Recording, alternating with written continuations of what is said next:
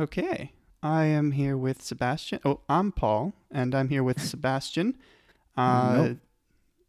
Oh, wait. What? Nothing. I said hello. Oh, I thought you said no, and I was like, shit, I messed up the no. names. Name's right. I said hello. Okay. well, anyway, yeah. So uh, sometimes I'm with Dylan, who is based out of Texas in the United States, um, and and here we have Sebastian, who is in Germany, right? Yeah, that's right. Awesome. Just got back from vacation. How was that? It was great actually. We just picked up our cat because she was in the on basically on vacation too. So yeah, that was great. so Nice, if there's maybe some scratching noise in the background, then my cat's probably scratching at my door because I closed it. All right, awesome. Well, I'm glad you had a good vacation. Uh, it's been a long time coming that we have had a conversation together, so I'm looking forward to this. Uh, let's jump right into it. I know you had some some things to talk about that I'm not even all that uh, familiar with, so I'll let you take it away here. So first of all, we have an upgraded net area basically on Mr. Steven. They extended or they increased the net area from about 10,000 square feet to about 40,000 square feet, which is for uh, non-metric NORs. That's like about 3,715 square meters. That's approximately four times the size of the old net, and all of those upgrades were done in less than 48 hours. So that's Jeez. typical SpaceX pace, I'd say. Also, on the Tesla front, we have uh, Tesla closed the pre orders for the Model 3 in the US and Canada. So basically, everyone can go to their website and configure Model 3 now. And to place an order, it's like 3,500 bucks, which is sadly non refundable. So if you made the call to get a Tesla, you either get it or you have wasted 3,500 bucks. Mhm. Also, they have reached a preliminary agreement to build a manufacturing plant in China, which is about which is due to produce about 500,000 vehicles per year, because they still have very high import fees in uh, China for Teslas. They are about 40% more expensive over there. So yeah, Wow, that was, that was a lot of stuff. Let's break that down. Let's talk about the the the boat. What is it, Mr. Stevens? Mr. Uh, Steven, yeah. and his his claws. So first of all, I didn't know that 48 hour thing, and that is impressive as all hell. Uh, yeah, and if you see some pictures, maybe we'll try to link to them. Uh, but they're all over. I, I, just ba- basically go to this basic subreddit and they're all over it. I love I love um you know d- did they miss the fairings by the increased size of the net in the past? Is this like is it really that close? Is kind of my question. Yeah, it is. It is.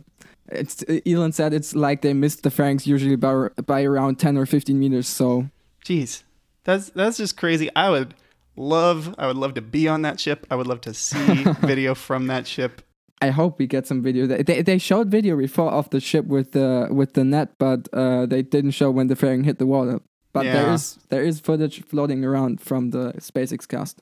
Ah, that has got to be the coolest uh, job and and footage in the world, and all the stuff that SpaceX does out at sea, like yeah, missed rocket uh, recovery attempts, like uh, BulgariaSat. I don't know if you remember that Yeah. one, but but like that has not yet been released, and I, it's just some people have seen it, and it's just crazy. I mean, I haven't seen it, but What did Bul- BulgariaSat do? It like it like just burned a little bit. Didn't it like uh catch it?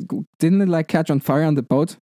Uh, I think said? it did like a little dance, like it landed on one leg and then kind of Oh, right, swiveled yeah. in. That, that was Bulgaria, so I didn't remember. There- were so many landings and not Yeah. landings and stuff. It's crazy.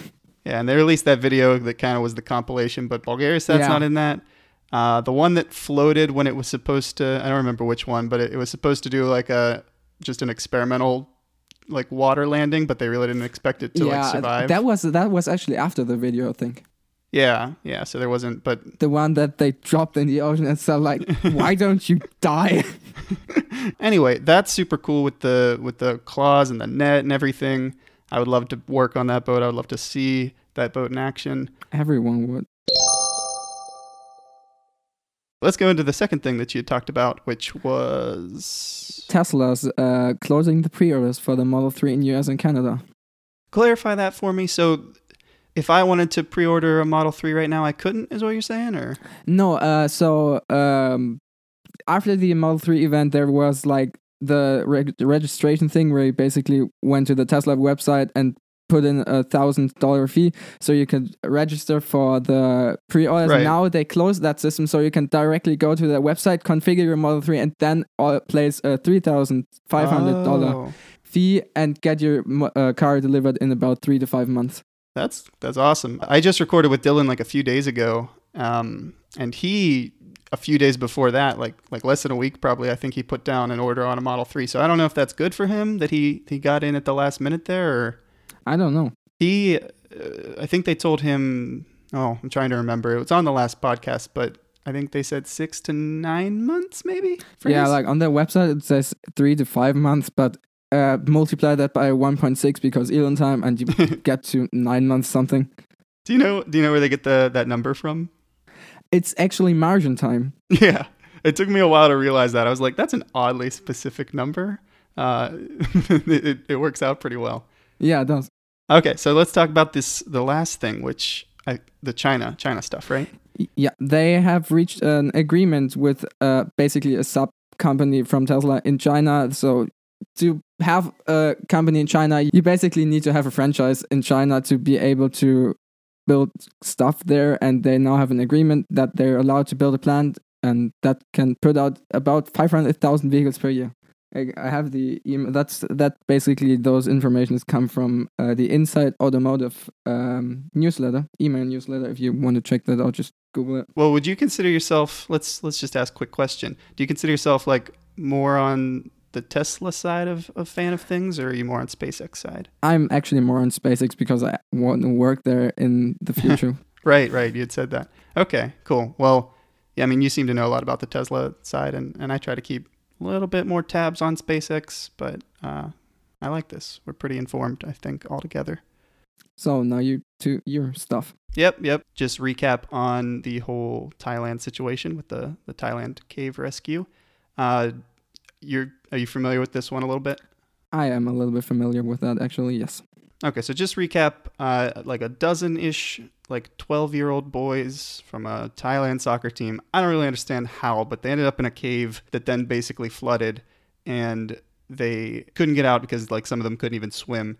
And so it became this big rescue effort. I'm sure like it's huge in the news, so people are generally aware of that. But Elon Musk pretty much on Twitter started out like, huh, I could help. You know, he was just like, is there some way I could help? And then people replied to him a bunch. And eventually, I think there was a, an actual request from either the divers or somebody in a position to actually be requesting something, you know, ask that he work on some kind of engineering solution.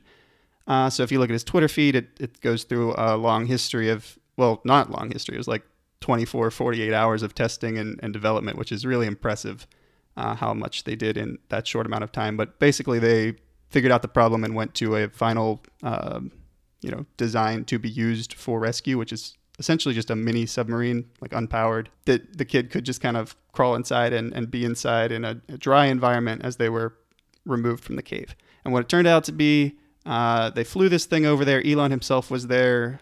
There was a lot of communication with him and the divers and everything. So it was a big ordeal. And I think Elon probably spent like a lot, a lot of money, or SpaceX, somebody spent a lot of money.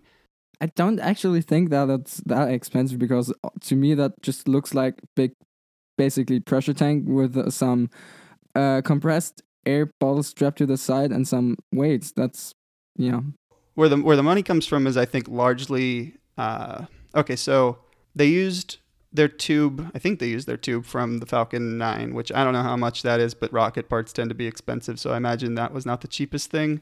then you've got labor, which I think in a tweet he said that some like at least nine engineers ended up over there. I think, and uh, engineers back in California ended up working like 24 hours, uh, like around the clock kind of thing. And I'm sure they were like paid for that in in some way. Uh, so just in man hours and opportunity cost that he could have been working on something else and talking with people on Twitter and talking to the divers. And then he, I think, used his personal um, like private jet to to get the stuff over there, right? So there was at least one flight, but maybe two that come into like hundreds of thousands of dollars there. So Yeah, for Elon, I mean that's peanuts for him. So yeah, it is kind of, I don't know. He doesn't like his donations to charities usually, like even as rich as he is, have seemed to be uh, the few public ones. I feel like I don't remember one that was a lot more than a hundred thousand. So this is kind of I think above average for him, except maybe he's unless he's making anonymous donations that are like a lot bigger. Um, but yeah, it's just uh, for a billionaire, it's not too much. But he did definitely sink some serious time into this. Um, and yeah, so but the the trick of it is that they didn't end up using it, and now Twitter and a lot of people are just not fully informed about the situation and kind of assuming like, oh, he could have donated that money to rescue efforts. At least he did something. Mm-hmm. And it, he even posted an email that he had with, um, like e- email correspondence that he had with one of the actual divers, and the guy's like, yes, it would be absolutely worth continuing to develop this rescue vehicle, and so it's. I think people are just pretty much generally uninformed when they're when they're saying he could have done something, and it's like I don't know. People try to, I guess, hold billionaires to the absolute moral standard. Like he could have used his money slightly more efficiently, uh, maybe because they didn't use the thing, but we didn't know they weren't going to use the thing. And uh, on Twitter, apparently, people are saying that the pumps that were keeping the water levels down failed an hour after the final rescue. Yeah. So, like it, it was an hour difference that this sub actually could have ended up being really useful. So I don't know. That's that's basically the gist of it. And and the fallout here is like, was it worth it to do that for him? And it, it wasn't about it being worth it because it was just him, you know, doing what he could to help. But a lot of negative PR seems to have been generated, and I don't know. It's it's interesting to watch it unfold. But if you see like this, a thing like that could also be useful on Mars. Maybe if you just want to use somebody that's manned, if you can't control it to get through a cave. But yeah, there's no water on Mars. But I think you catch you can catch my drift there. Yeah, yeah. I think I think he had mentioned possibly this could be used in some kind of space environment.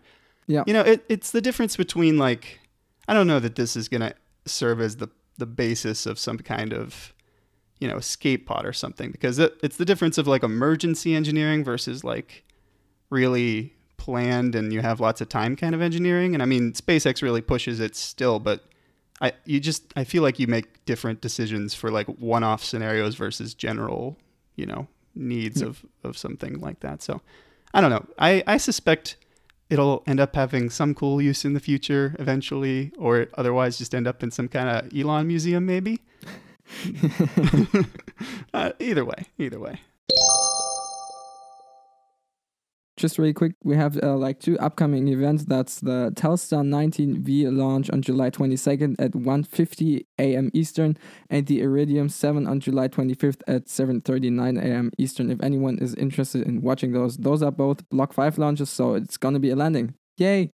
Okay, awesome talking with you. It was a pleasure. Thank you.